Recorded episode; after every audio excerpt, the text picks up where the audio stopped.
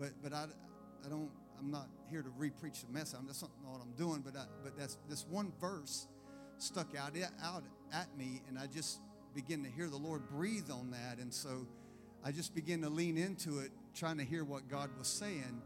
Uh, this was early Wednesday morning when I woke up and after having that dream, and so I just been leaning into it and over the last couple days, I've just been trying to hear the voice of the Lord. And most of you know me by now. I, I'm not a topical preacher. You know, I'm not going to preach all the way through the book of James or anything like that. That's just not me. I'm not saying it's wrong.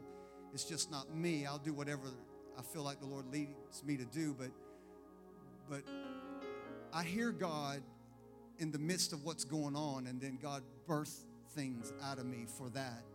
And, and I believe our nation is in a season. I believe the church is in a season. And, and, I, and I believe that the church is going to rise in the season that we're in. And I believe our nation is going to understand that there's only one king, there's only one God, there's only one Lord. And, and so I just begin to work with this a little bit, and even through the night last night, just hearing what God was saying. And so I, I got a lot of scriptures I think I'm going to get to today, I think, and uh, throw you a lot of scriptures this morning to try to validate everything what I believe God is saying. So let's go to 1 Kings chapter 1. And I'm just going to kind of cut right into the middle. This, this is David, King David is coming to the end of his reign. And uh, he's just about to die. And I'm going to just jump into verse number 5. 1 Kings chapter 1, verse number 5. Now Adoniah, the son of Haggith, exalted himself, saying, I will be king.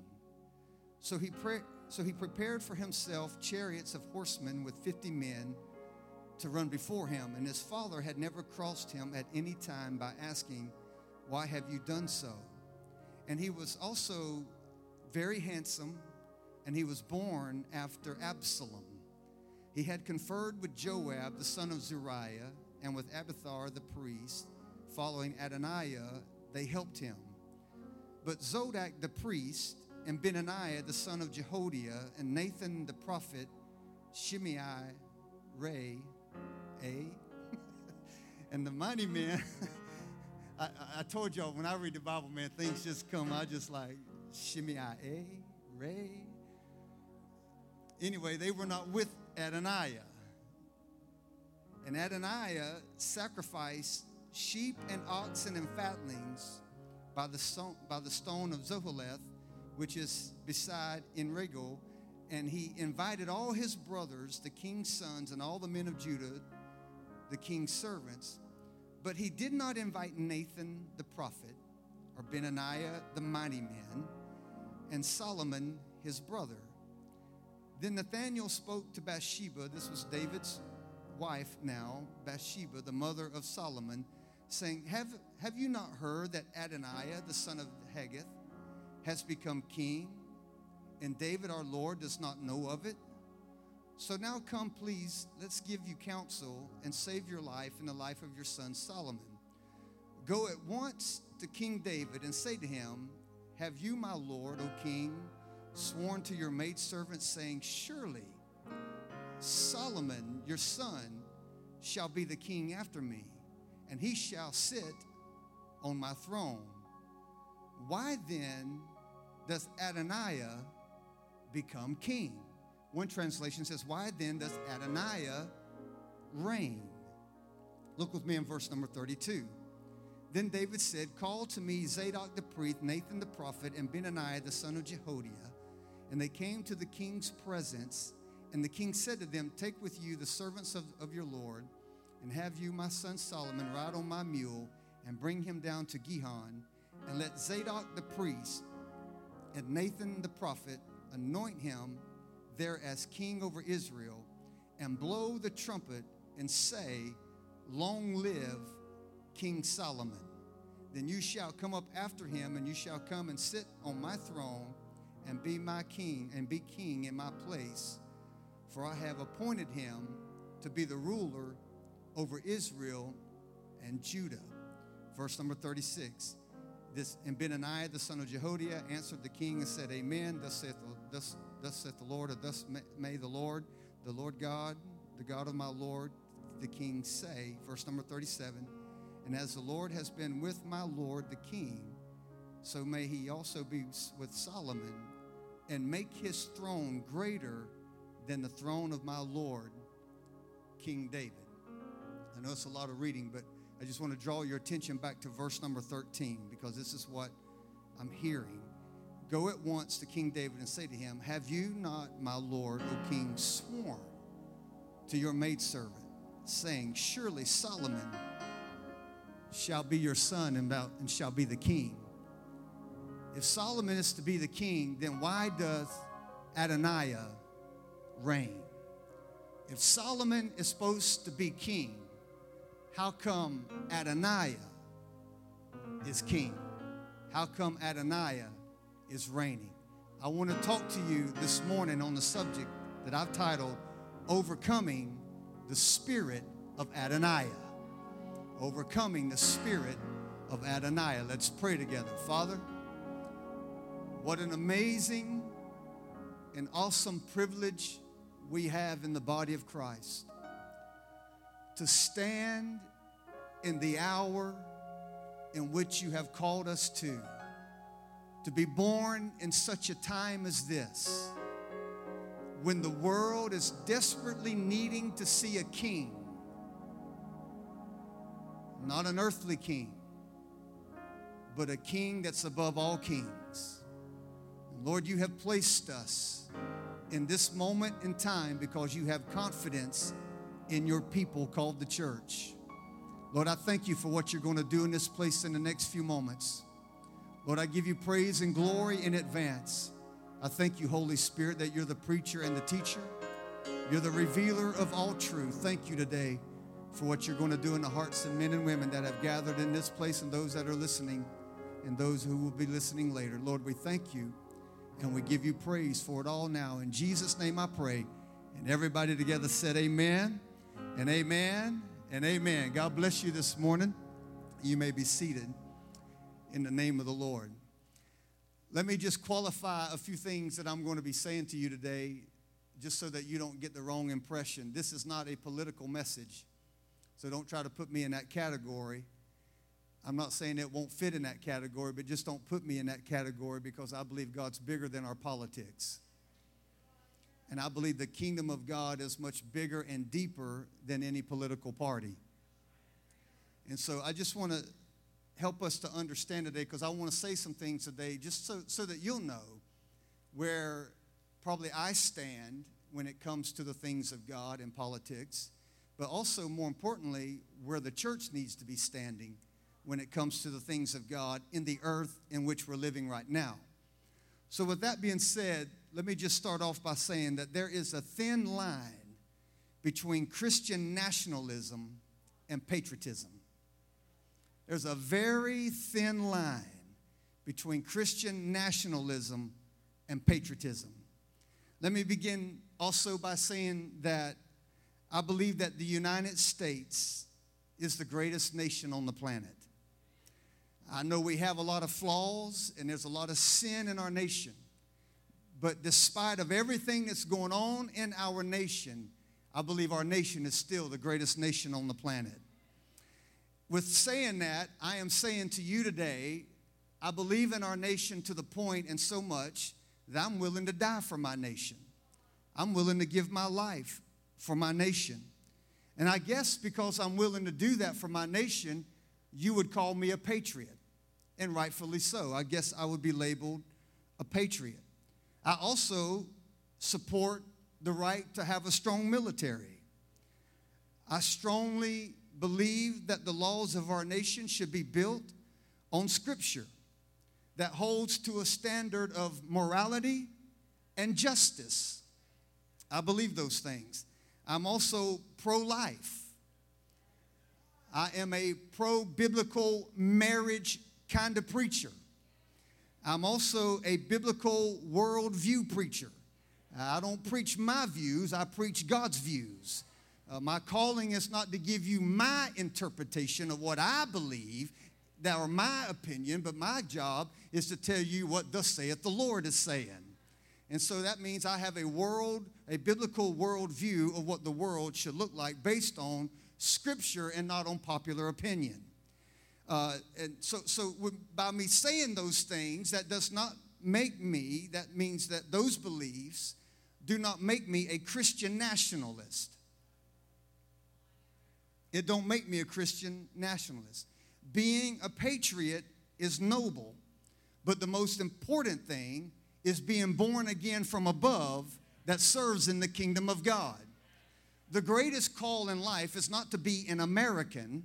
The greatest call in life is to be born again and living in the kingdom of God. And so, so with those things that I'm sharing with you, I am more committed to the advancement of the gospel than any set of policies or procedures by any party. So I am a Christian first. I'm a Christian beyond my politics. I'm a Christian, and my first responsibility and my first allegiance is to be Christ like. It's not to be Republican, it's not to be Democrat or independent, it's not to be white. How many know, how many know in this church we have a multi ethnic church? We have a multi I don't like to say multi culture because there's only one culture in this church, and that's the culture of the kingdom. So we have a multi ethnic church that's made up of many different backgrounds of people, but we have one culture, and that's the culture of the kingdom of God. So my citizenship is in heaven, but I also have a citizenship in the earth. I'm a citizen of the United States of America. Therefore, my desire is for America is that the kingdom of God will have an influence not only in this nation, but every other nation of the world. So, as a Christian nationalist, if you, if you label yourself that or you've been labeled that, you have to know that a Christian nationalist will be more loyal to their country than they are to anything else. But a Christian, a believer in Jesus Christ, is more loyal to the cause of Christ than it is to the cause of the country. So, so I'm trying to qualify that, that I love my nation. I love it enough that I will lay my life down for it because I believe in my nation. So that makes me a patriot. But just because I live in this nation doesn't mean that I'm a Christian nationalist because I'm a Christian. Because at the end of the day, you have to understand that the gospel is not wrapped in the American flag. In fact, the American flag needs to be wrapped in the gospel of Jesus Christ. That's what it needs to be. The, the, the, American flag should be wrapped in the cross of Calvary. And so, so America, as we know it, as we see it, as we, we're living through it right now, America is in need to be saved. We have a nation that needs to repent. We are living in a nation that needs God. And I don't care how much you try to slice it up, America is not a Christian nation. It may have been founded on Christian values and Christian principles, but at the end of the day, we are not a Christian nation. So the church cannot rest in the comfort that we are a Christian nation. You were not born a Christian, you had to be reborn to be a Christian. And because, let me say it like this because I love my nation and because I stand for Christian values, that doesn't make me a homophobic. It doesn't make me a xenophobic. It doesn't make me a racist. It doesn't make me a bigot. It doesn't make me a fascist. And it doesn't make me an evil being. Just because I vote Democrat don't mean I don't love God. Just because I vote Republican don't mean I don't love my, my, my fellow Democrats. And I, am, I don't I know you got to be tired of it, but I am tired of the rhetoric that's been purposed and portrayed on the body of Christ, thinking that we are something that we are not. Just because I love my nation and just because I love the kingdom of God does not mean I don't love people in this nation that are different than me. I, I, I was talking to somebody not too long ago, and, and we were just sharing beliefs and values. They don't think the way I think, and I don't think the way they think, but it doesn't mean I don't love them.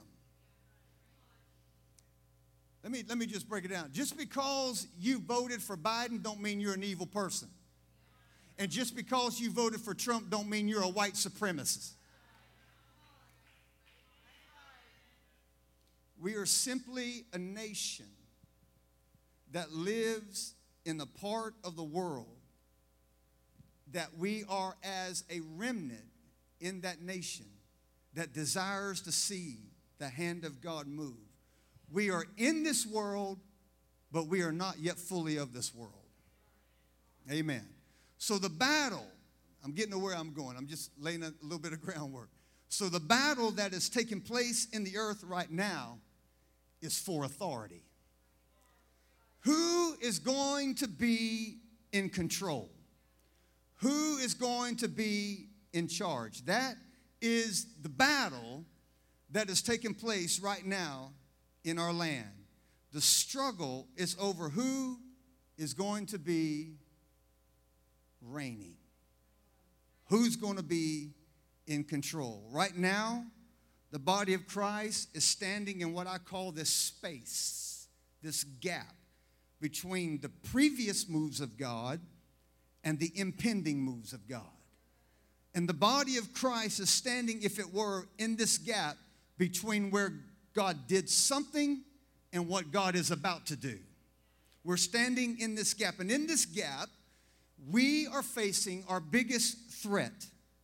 It is a threat that has positioned itself into a place without permission. It's a threat that has begun to maneuver itself into a place of authority under evil mandates. And the body of Christ is standing in this gap between the previous moves of God and the impending moves of God. And in this gap, there is this enemy that's trying to exalt wrong authorities, wrong ideologies, and wrong leadership into position in order to occupy time and place. And we, as a body of believers, have to make up in our minds that it doesn't matter who is in the White House, what matter is who is in God's house. Because if we can ever get it right, we are not the church that is subject to governing authorities, even though it may affect us, but the kingdom of God is always bigger and more powerful than any earthly ruling government that's ever been comprised together. So look with me now in, in Psalms chapter 2, verse number 1. I want to show you a couple things. Guys, can you just help me out with scriptures back there? Psalms chapter 2, uh, verse number 1. The kings, uh, why, why are the nations in an uproar? And why are the people devising a vain thing? The kings of the earth take their stand, and the rulers take counsel together against the Lord and against his anointed, saying, Let us tear or let, let, let us tear their fetters apart and cast away their cords from us. Next verse. He who sits in the heavens laughs, the Lord scoffs at them, and he will speak to them in his anger and, and terrify them in his fury, saying, But as for me, I have installed my king upon Zion, my holy mountain. You have to know today, ladies and gentlemen, that even though the earthly kings don't know how to handle what God wants to do, God will sit in the heavens and he will laugh because God is the one who puts down one and raises up another. And God sits in the heavens and he laughs at the earthly kings of this world who conspire together to think that they can put one up on God. At the end of the day, you have to know there's no one greater than God, there's no one more powerful than God. There never was and there never will be. This particular Psalms is the first messianic psalm that we come to in, in the Bible, which, which moves the, the, the lesser king, which at that point in time was David to the greater king, which he was speaking about and prophesying about, his son Jesus. The raging of the nations is in vain, and the rulers of the world are corresponding, are working together to take their stand against God's anointed. You have to understand that when this was written, David, when the reason why David penned it this way, because at the height of David's power, there was no enemy that could stand before David. And any enemy that stood against David stood before or stood against David. Any enemy that came against David was literally coming against God. So, so, so David's prophesying about the coming Messiah, the anointed one. So what's true of David becomes true of us. Any enemy that stands against the Lord's anointed stands against God. So my battle is not with flesh and blood, but with principalities and powers and rulers of darkness in heavenly places. So I don't put faces on the battle that I'm fighting. I just begin to pray into the realm of the spirit until God begins to loosen the heavens and begins to shake the earth. God is never intimidated by natural events. God is never intimidated by man's doing. You have to know that God is always four or five, maybe nine or ten steps ahead of the devil. How many believe today, this will be on the screen for you, Psalm 75, that God has the power to raise one up and pull another one down? That's what he says. The Bible says promotion doesn't come from the east or the west, it comes from the Lord. Promotion comes from the Lord. And when God gets ready to promote, can't no devil in hell stop it. So, historically speaking, promotion in the kingdom always comes to people who are not looking for it. Hmm. Praise the Lord. Keep on preaching, Pastor. I'm with you. Promotion in the kingdom of God is result of daily, obe- daily obedience being faithful with the task that's been given to you. That's where promotion in the kingdom comes. For Elisha, it was plowing with his father's oxen. He was just being faithful in the mundane when Elijah threw his mantle on him. He was just showing up to work every single day, being faithful with what he had in his hands. How many know that the anointing only works with people who are working? the anointing for lazy people. Moses was taking care of his father's sheep when God appeared to him at a burning bush.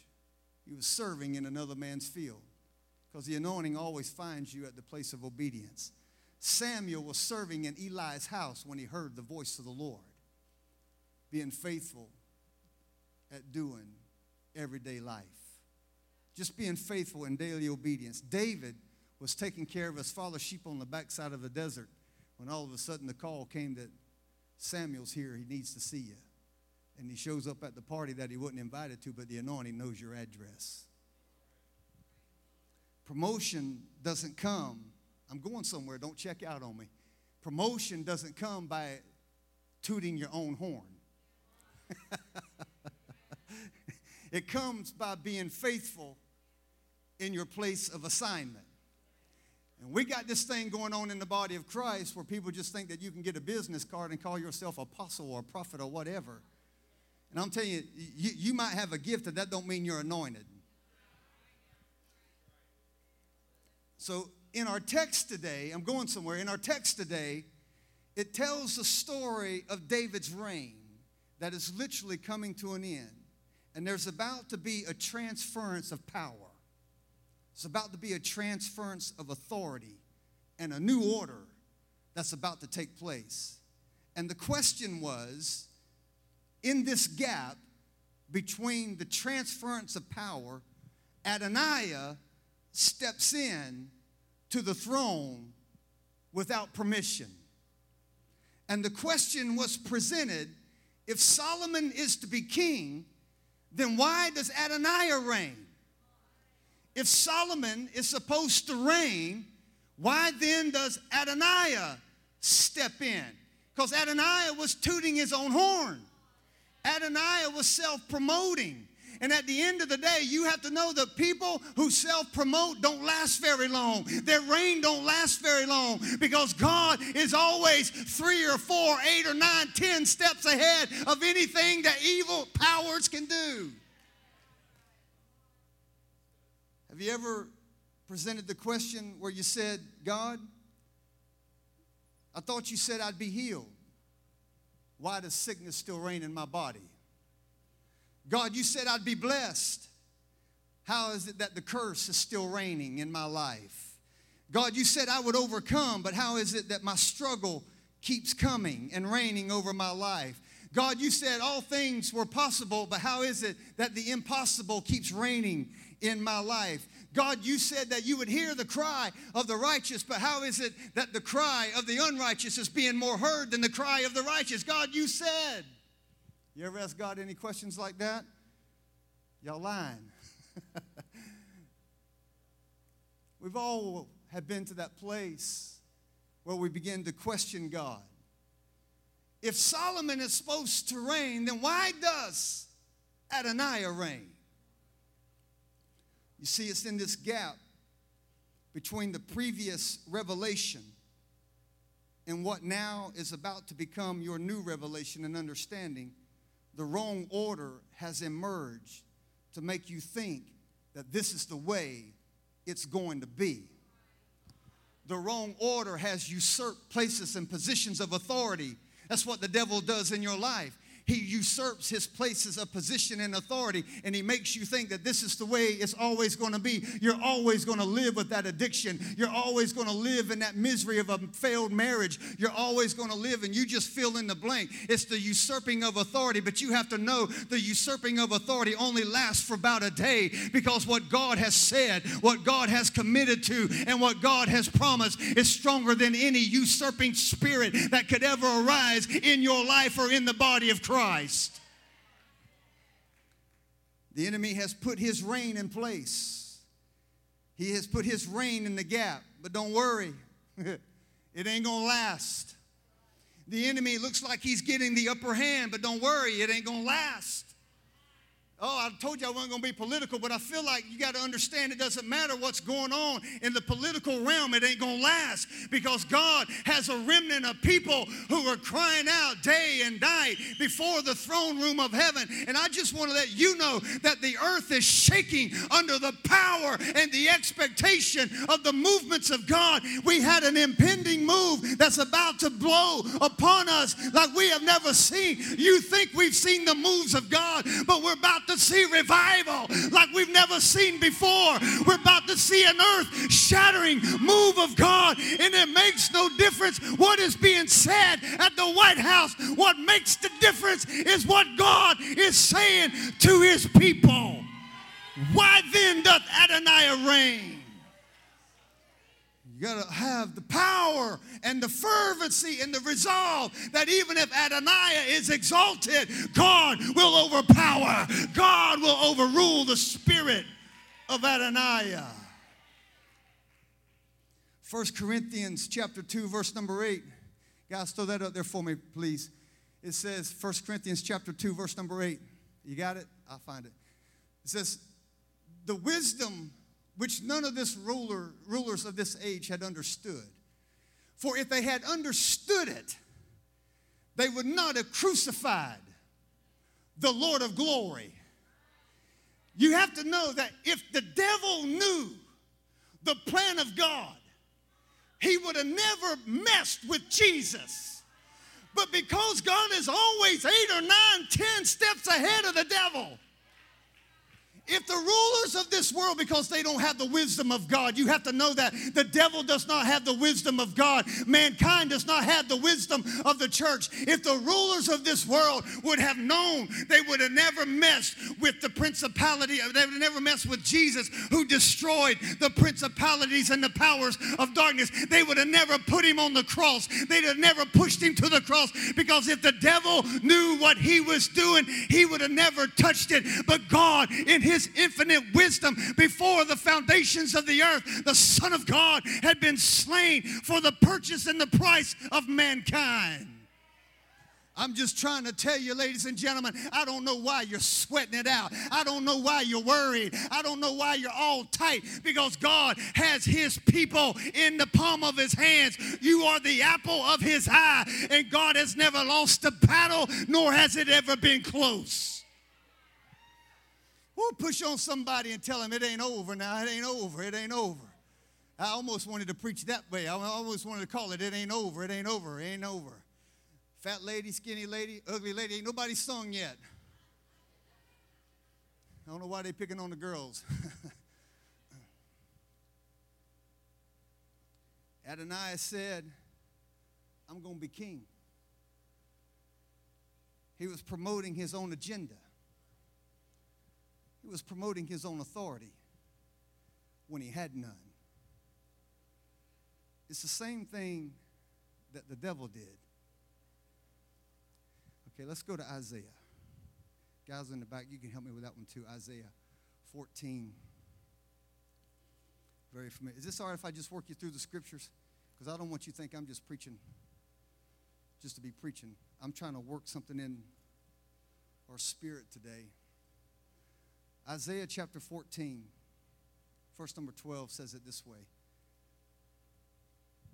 Oh, how you have fallen from heaven. It's talking about Lucifer. O star of the morning and son of the dawn. You have been cut down to the earth, you who have weakened the nations. You have said in your heart, this is Lucifer, he has said in his heart, that I will ascend to heaven. I will raise my throne above the stars of God, and I will sit on the mount of the assembly and in the recesses of the north. This is the words of, of Satan he said, I will ascend above the heights of the clouds, and I will make myself like the Most High. Self promoting. Self promoting. No authority. Just saying, I'm going to do it.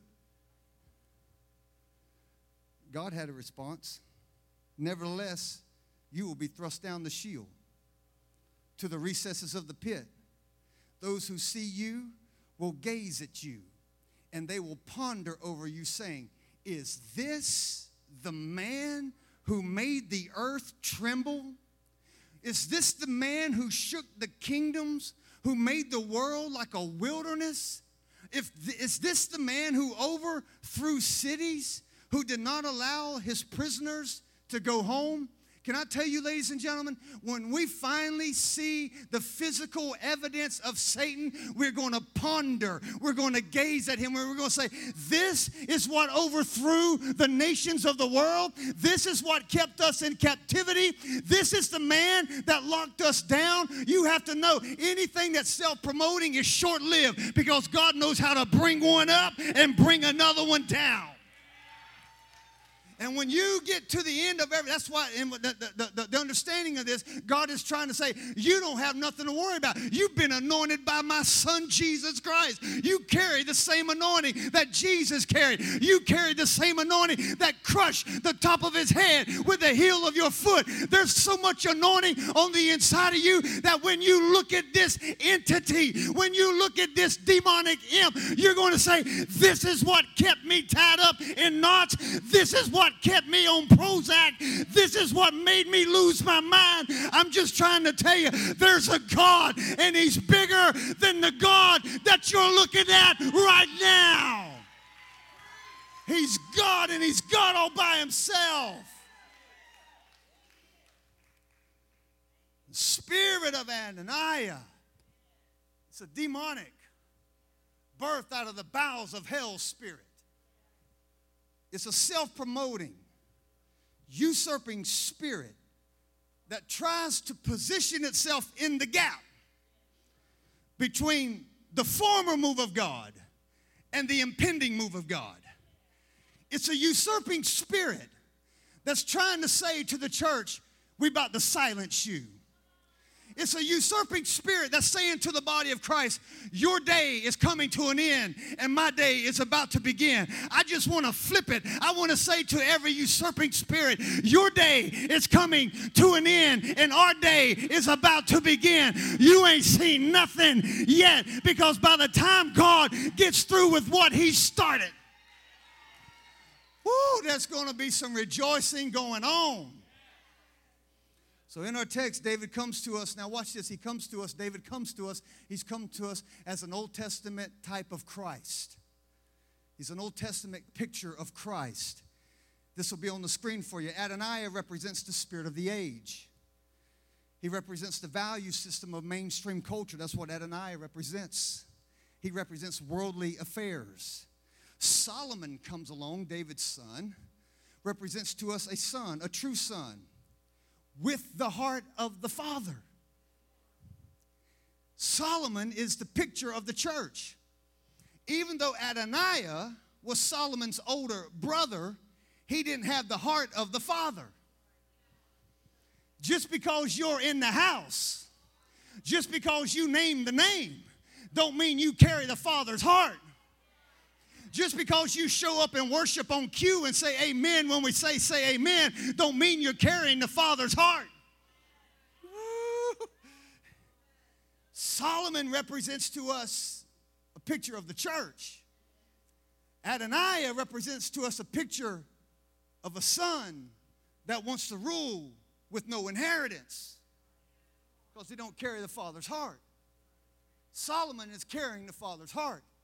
You remember in the studies of Old Testament, David was a man who had a desire to build a, a house for the presence of God. David longed to build a place where the presence of God would dwell. He was tired of the tent ministry. He wanted to build a facade. He wanted to build an edifice. He wanted to build a, a, facility that would allow the presence of God to dwell. And Solomon comes along because David, his daddy, was a man of war. He was a bloody man. And David was not able to build the throne, to build the house that the throne would sit in. But Solomon comes along and he says, Dad, don't worry about it. I got your heart. I'm going to build a place of habitation. I'm going to build a tabernacle where the glory of God will dwell 24 hours a day, seven days a week. Don't worry about it, Dad. I'm going to carry the legacy of my father to the generation after generation and after generation. It's the heart of a son that has the heart of the father. Please don't get mad at me, but we got a lot of bastards running around. It, it, usurping the anointing trying to position themselves in places that they don't belong because they don't carry the heart of the Father. And can I just say it the way I feel like the Holy Ghost is preaching it right now? There's going to come a day right here in America, sin sick, flawed America, where the true sons of the faith of God are going to rise up in America and the church of Jesus Christ. There will be a dwelling place where the power and the presence and the hunger for the things of God will overshadow cities and regions and it will begin to take its place in the earth. It's coming, it's coming, it's coming, it's coming. That's why I'm not moved by what's going on in Washington. I'm not moved by the fake news, false prophets of Baal. I'm not moved by the media. If, listen, I'm just trying to tell you if you want to get some inspiration, get off your television and get in your Bible. Get in your B I B L E. That is the book for me. Find out what God is saying. I don't care what man is saying. I want to know what God is saying. Did not Jesus say in Matthew 16, I'm going to build my church? In other words, I'm going to build me an ecclesia. I'm going to build me a ruling, governing body of believers who've been called out from something else and called into something different.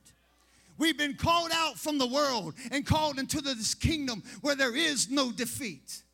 Jesus said, I'm going to build my church and the church that I build, the gates of Hades will not be able to overpower it. Can I just tell you something, ladies and gentlemen? The church has survived Rome, the church has survived Nero, the church has survived Pilate and Herod. I just want to tell you, the church will survive our craziness in America because this church cannot be stamped out, this church cannot be squashed, and this church cannot be silent. He said, I'm going to build it. I'm going to build it. I'm going Listen, he said, I'm going to build my church. I'm not going to build your ministry. I'm not going to build your degree. I'm not going to build what you want me to build. I'm going to build me a people that can stand against the gates of hell and not break over it. The battle that's being waged, I'm about, I'm about ready to preach. My time's running out.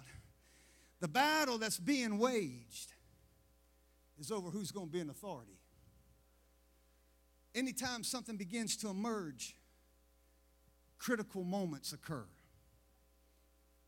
Every time something is about to be born, there are critical moments.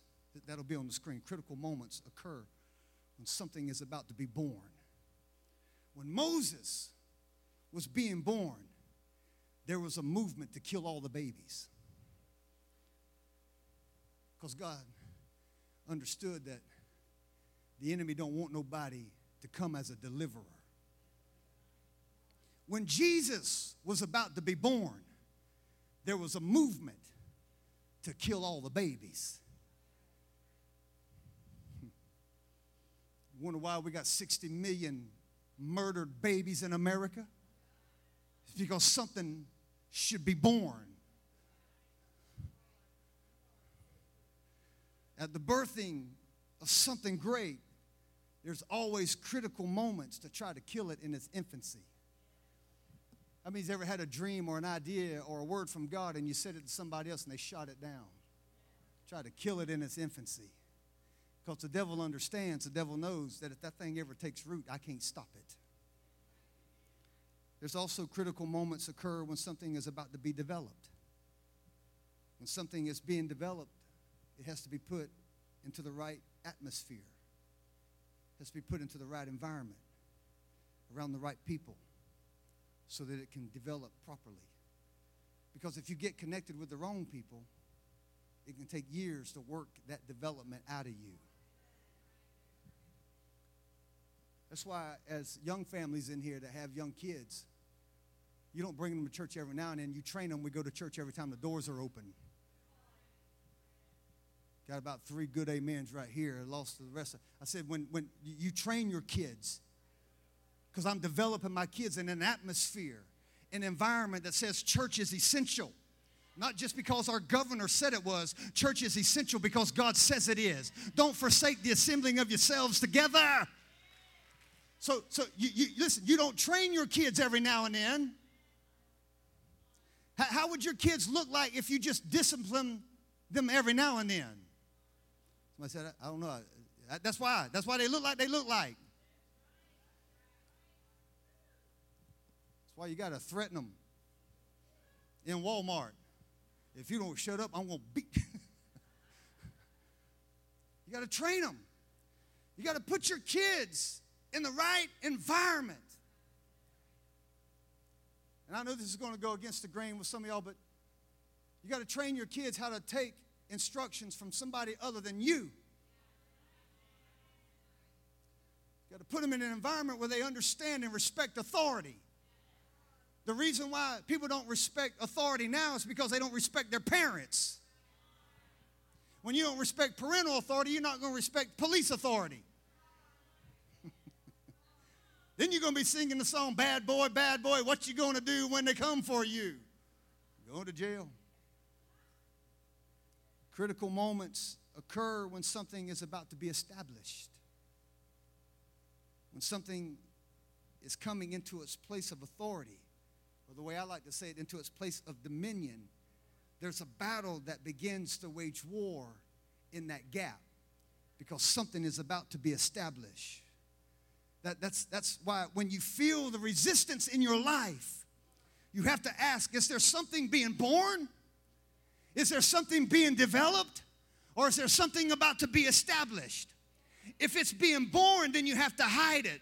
Come on, Moses. You have to protect it. Come on, Jesus. You have to nurture it. It's if, if it's being developed, then you have to mentor it. You have to father it. You have to surround it with the right amount of people that put the right environment in their life. If it's being established, then it needs to be transference of wisdom and understanding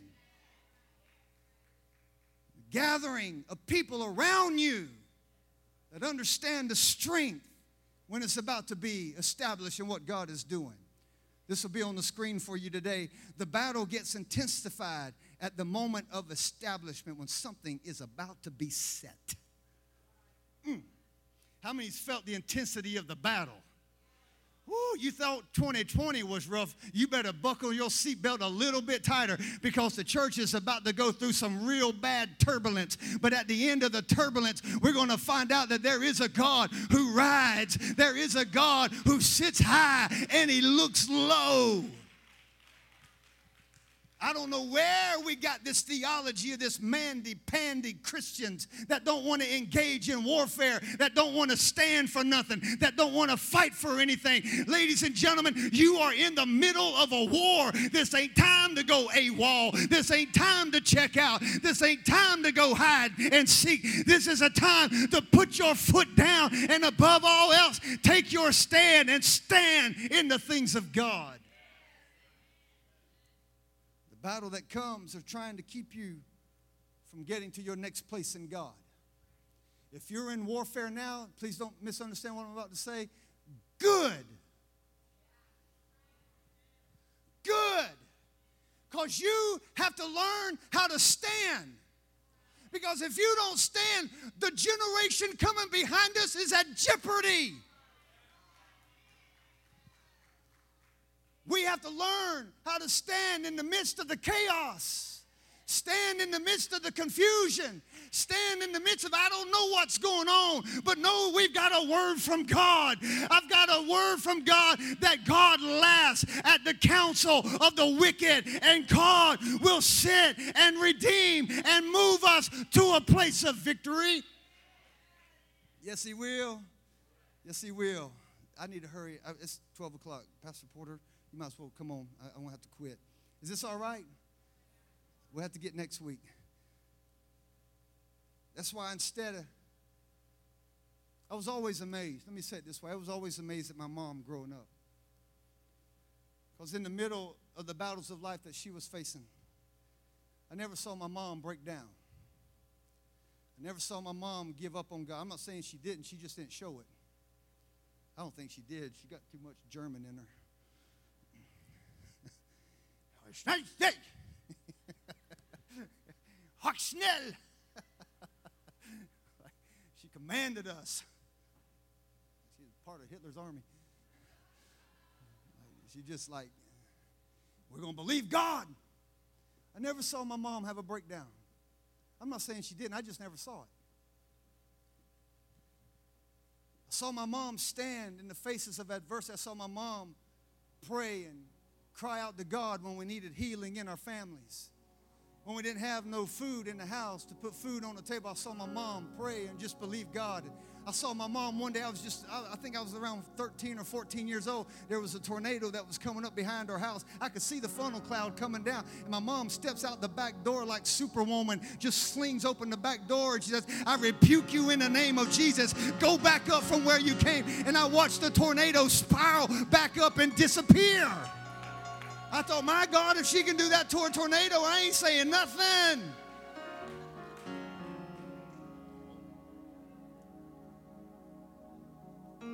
We live in a day now where nobody wants to stand, nobody wants to persevere.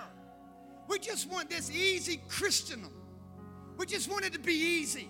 We just wanted to be like the America that we had.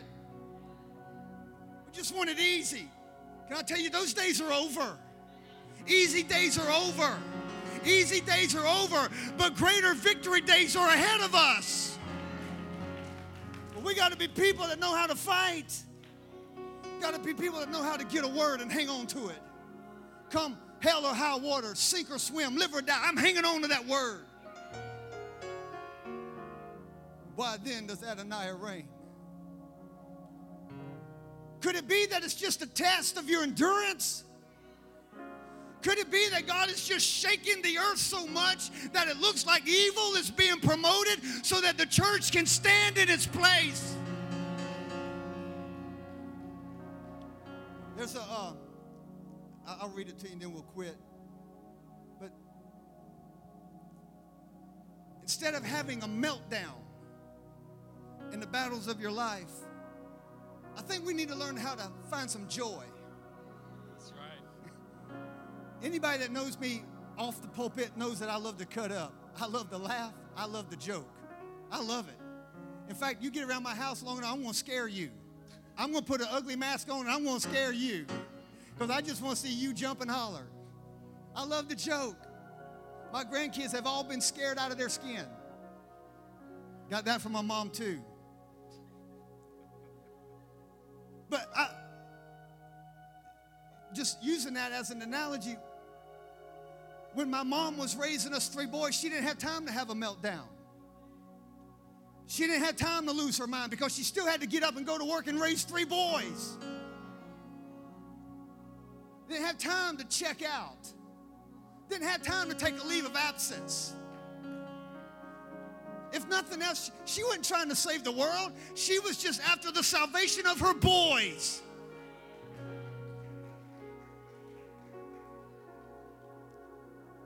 The battle gets intensified when something is about to be said. I want to end with this. Dutch Sheets, in his book, The Way Back, he recites an address that George Washington was given to the Continental Army on August the 27th in 1776. In his book, My Way Back, he recites it. You can Google it, it's right there. You can find it, it's not hard to find. But George Washington stands in front of that Continental Army in 1776 at the Battle uh, uh, of, of Long Island, right there. Right in the days of the Revolutionary War. And this is what George Washington said.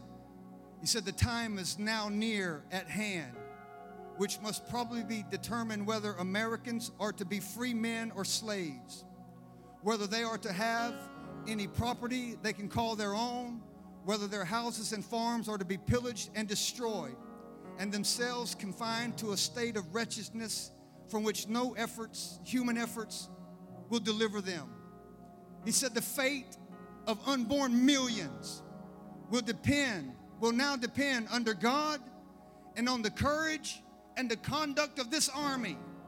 Our cruel and unrelenting enemy leaves us only the choice of brave resistance or the most abject submission. We have therefore to resolve to conquer or die. Boy, can you not just throw that into spiritual terms? Here we stand in our 1776 fighting for the welfare of unborn millions. And we can either conquer or die. We can be pillaged by an unrelenting enemy, or we can stand our ground and we can see the salvation of our God, and we can see the powers of hell overturned. Because why does Adonijah reign when Solomon should be established on the throne room? I just came to tell somebody today Adonijah is not going to reign in your life. The spirit of Adonijah is not going to have his place for long in your life because there is an army that's rising. There's a people that's rising under the drumbeat of heaven. And we declare we shall see the victory of the Lord. Come on, get on your feet if you believe God is saying something to you. Hallelujah. Come on and just begin to magnify him for a moment. Come on, just begin to magnify him. We magnify you, Jesus. You're our conquering King. You're our conquering King. Oh, there's nothing too hard for you, Jesus. There's nothing too hard for you. We've been established by God.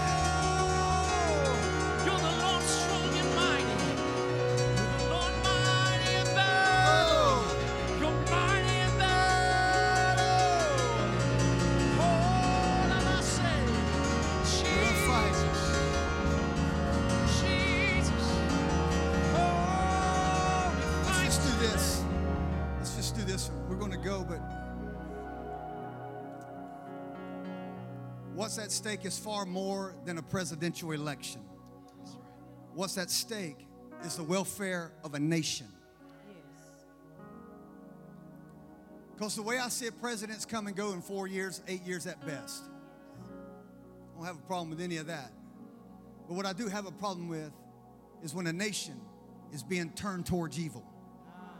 That's what I have a problem with. And there's so much evil. And it's not just in Washington. Y'all know it. All the big tech companies, they're censoring your voice. They'll let jihadists say what they want to say. They'll let communist parties say what they want to say. But you, as a believer, say something and watch you. You'll get fact checked and you'll get censored. Because you know why? They're coming after your voice. You can blame it on politics and you can blame, I'm telling you, it's a spirit. It's an Adoniah spirit that says, I'm going to silence the voice of the church. Because once the voice of the church becomes silent in America, there is no America. There is none. There is none. I feel like I, am here to shake us up to realize that this battle is going to be intense, but we are anointed to overcome the intensity of the fight. We're anointed for this. Something's being born, something's being developed, something's being established. I'm fighting for it. And what I'm not just if they can if they can censor, silence the president of the known free world, you ain't nothing. I ain't nothing. Understand that that's the severity of the fight. That's the severity of it. And when it gets like this, because we're in the gap, we're in the gap between what God did and what God's about to do. We're in this gap. And in this gap, there's a usurping spirit rising. It's, try, it's trying to rise. But we, as the people of God, have to squash it. The people of your voice needs to become louder and louder and louder. When the attacks come,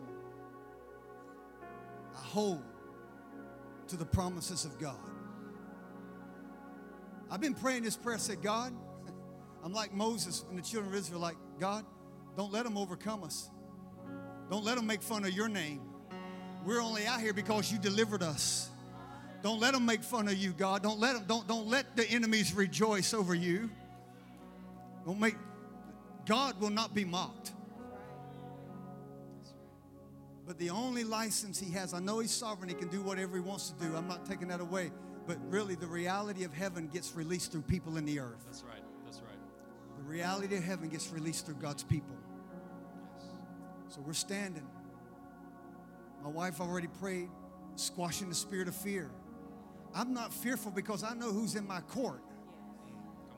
I know the king that I'm serving.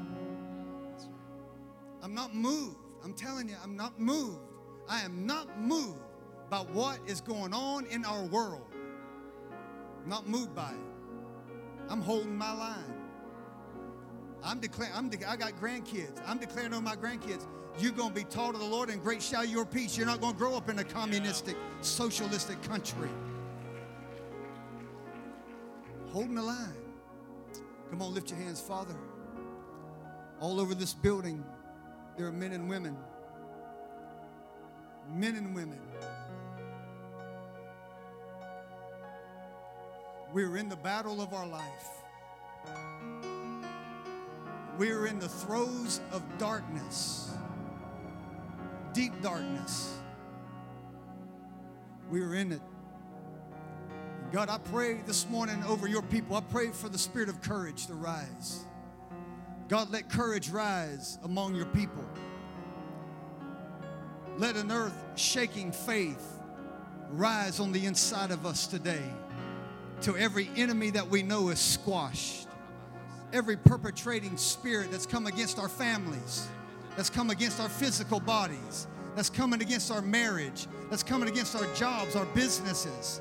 Every lying spirit, every spirit birthed out of the bowels of hell, Lord, we crush it today because we've been anointed. We have an anointing from the Holy One.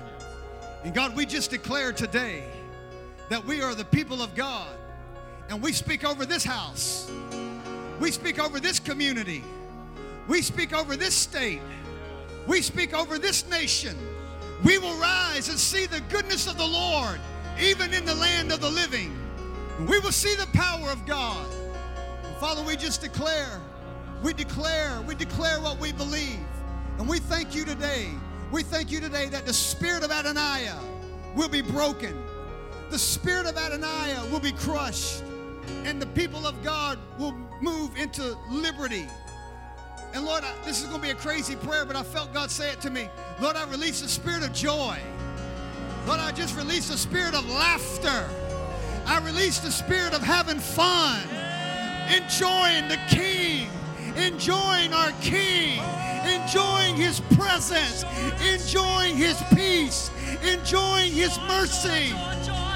God, we break the veil of darkness. We break the veil of silence, and we will laugh, and we will carry on, and we will rejoice. Hallelujah. Hallelujah. Hallelujah. Hallelujah. Hallelujah. We were like those who dreamed a dream, but then the Lord turned the captivity of Zion, and we were those whose mouth was filled with laughter. There will be laughter in the house of God.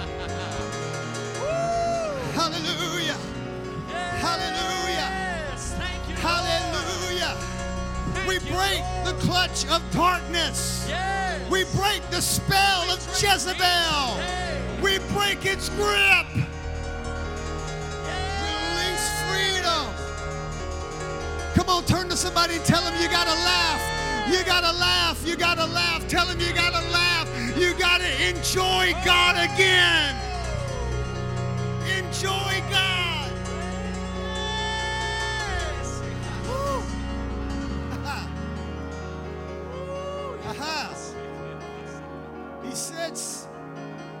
Heavens and he laughs. if he's going to laugh, I might as well laugh with him. Hallelujah. Some of y'all still ain't broken yet. That's why you look like you look. You need to laugh. You need to laugh. You need to at least smile. Begin somewhere.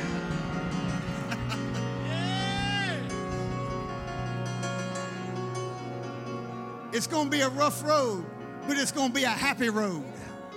Woo. You watch. You watch the miracles and the signs and the wonders. You watch the power of God begin to explode in your home and over your house. Hallelujah.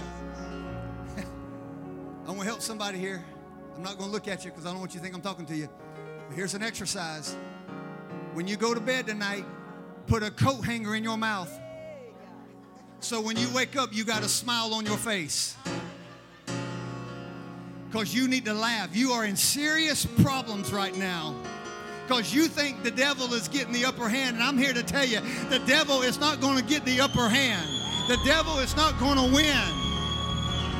Not going to win. Not going to win. Woo. oh, my Lord. Ha.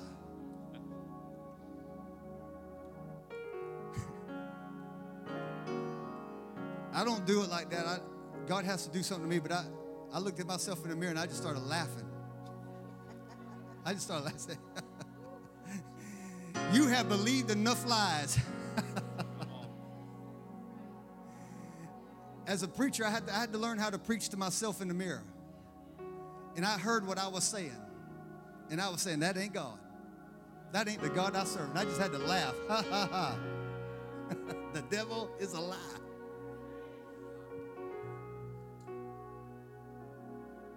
I'm just trying to lighten it up in this house. We're going to be as free as we've ever been. I almost called today Party Sunday. Party Sunday. Because you don't need to walk out of here defeated thinking, oh my Lord, what's going to go on? No, you need to walk out here like you know God's got this thing in the bag. God's got this thing wrapped up. He's still God. Yes. He's still God. I want to pray. I know Jason Williams' mom is in the hospital fighting COVID and all kind of stuff in her body. We believe anybody that's connected to us cannot stay in sickness and disease. Ah, well, I felt that. His, his brother John has also had heart surgery, and there's other people. We had some people that, that got family members that are going through some real traumatic times. We just believe that the power of God is moving. Ah. Come on, come on. Let's just pray. The power of God is moving. Hallelujah. Lord, we send your word. We send it into hospital rooms. We send it into places where people can't get in. But Lord, your word is not bound. Your word is not imprisoned. Your word is not chained, but your word is alive. Your word is free. And your word is working. So, Father, we speak over bodies. Lord, we speak over COVID 19. We curse you at your roots. We curse you at your beginnings. We break your grip and we break your power and we dry you up out of the people's lives today in Jesus' name. Lord, we declare for healing. We declare for healing to flow, for there be a surge of healing. We cancel the assignment of COVID 19. We cancel its influence. We cancel its effect. Yes. In the name of Jesus, you sent your word and you healed us. Lord, we will not live in fear with COVID 19. We have power over it, we have authority over it. We will not be subject to it. Not live in fear. Lord, we thank you today for the power, for the power that moves in people's hearts and lives, for healing that flows. Lord, we declare that now. And we thank you for it in Jesus' name. In Jesus' name, in Jesus' name. And everybody together said, Amen. Amen. Amen. Come on, high five about three people and tell them, high five three people and tell them, Adoniah ain't gonna last long. Adoniah ain't gonna last long. Ain't gonna last long. Ain't gonna last long. Father, bless your people. Command health and prosperity, protection and guidance over every level of their life. We thank you for it today in Jesus' name. Amen and amen. Amen. God bless you. We love you. Have an amazing afternoon. We'll see you next Sunday, Tuesday.